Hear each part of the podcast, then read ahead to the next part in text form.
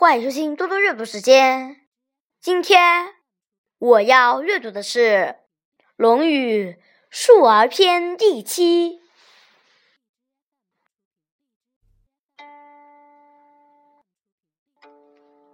社公问孔子与子路，子路不对。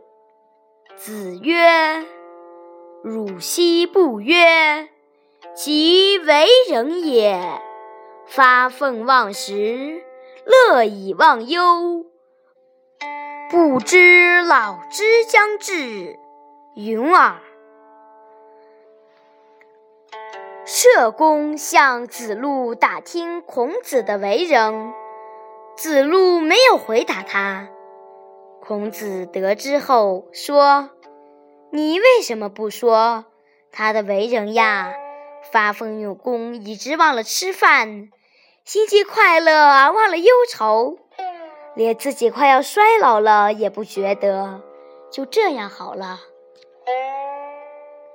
子曰：“我非生而知之者，好古，名以求之者也。”孔子说：“我不是生来就什么都懂的人。”而是我喜爱古代文化，依靠勤奋敏捷求到了学问。